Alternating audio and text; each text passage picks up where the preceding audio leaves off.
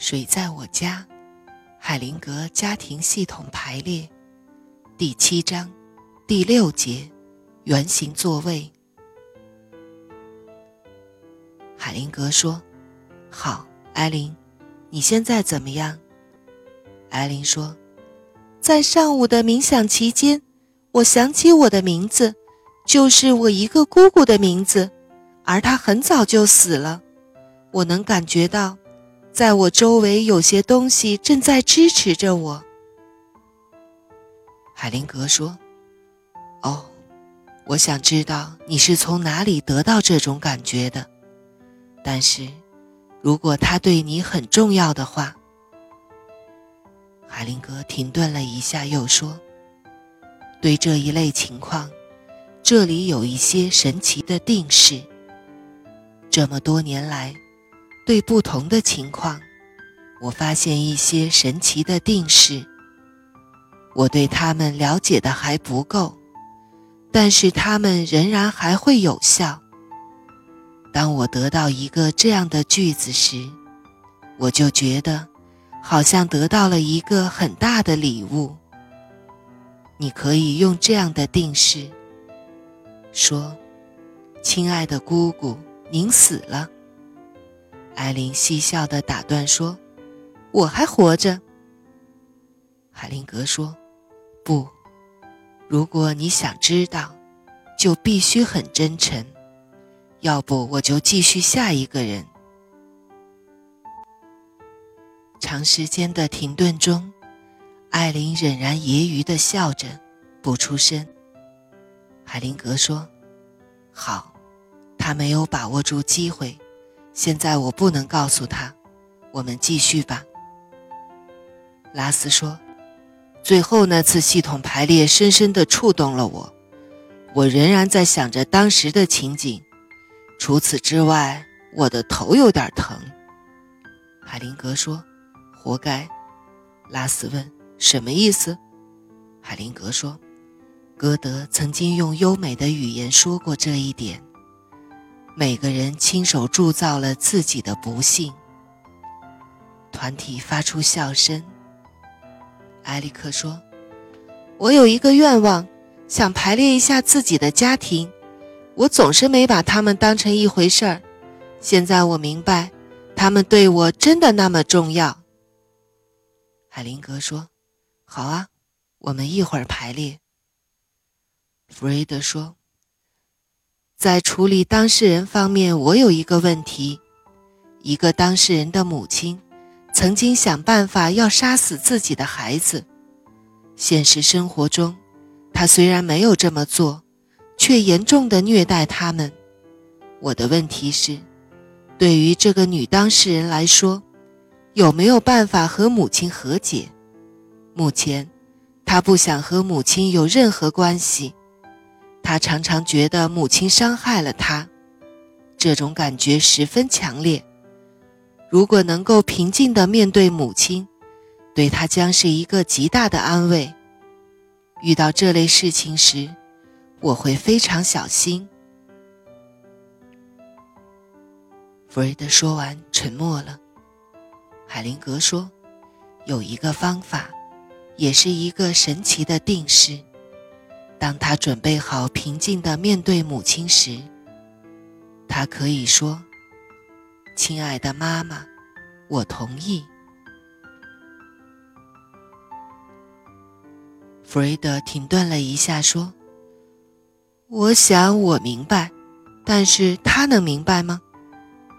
海灵格说：“不，这句话还不够精确，但是他的方向没错。”或许这么说会更好，亲爱的妈妈。如果那是我的命运，我同意顺着这个方向做一些事情。弗瑞德说：“那意思是？”海灵格说：“不，不是什么意思。只要你评论这些定式，他们就会失去效力。那句话怎么说？”弗瑞德重复说：“亲爱的妈妈，如果那是我的命运，我同意。”海灵格说：“一个孩子是没有必要原谅父母的，这完全是另外一回事儿。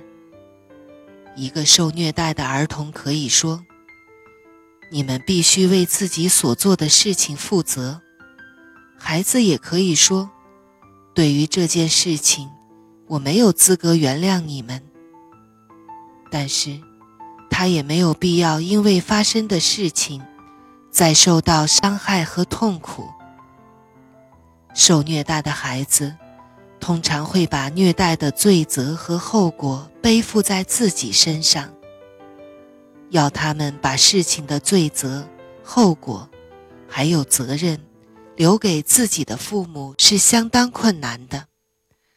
但是在他们觉得有权利报复自己的父母时，例如，如果他觉得，好了。现在你们要为对我做过的事情付出代价了，这只能给自己造成更大的伤害。这样做的后果，破坏性真的很大。当孩子抱怨父母，甚至告上法庭时，不管父母曾经做了什么，孩子都会为此付出沉重的代价。还有什么吗，弗瑞德？弗瑞德说：“哦，是的。另外还有一个当事人，他的父亲是纳粹党卫军里的一个高官。他从没有见过父亲。母亲回奥地利去了。突然间，他反复出现自杀的念头。”海灵格问：“谁？当事人还是他母亲？”弗瑞德说：“当事人。我有一个想法。”海灵格问。他父亲怎么样？弗瑞德说：“他的遭遇很离奇，他曾经行踪不明，大家都认为他死了，但是后来又冒出来了，瘫痪了，一直住在德国北部，一直到死，都没有和家庭联系过。”卡林格思考着说：“这样的句子可能对他有帮助。”亲爱的父亲。您安息吧。你可以帮助他，让他真诚地说这句话。还有一点很重要，就是叫他不要老想刨根问底，不要挖掘父亲的过去，不要设法去查明他在战争中到底做过什么。他可以笼统地说：“我接受您的命运和您的决定。”我同意您安详地接受自己的命运和决定，同意您安详地接受与此相关的一切后果。马克思说：“我现在没什么问题。”维拉说：“我觉得好像在坐过山车。今天早上真的很痛苦，现在已经好多了。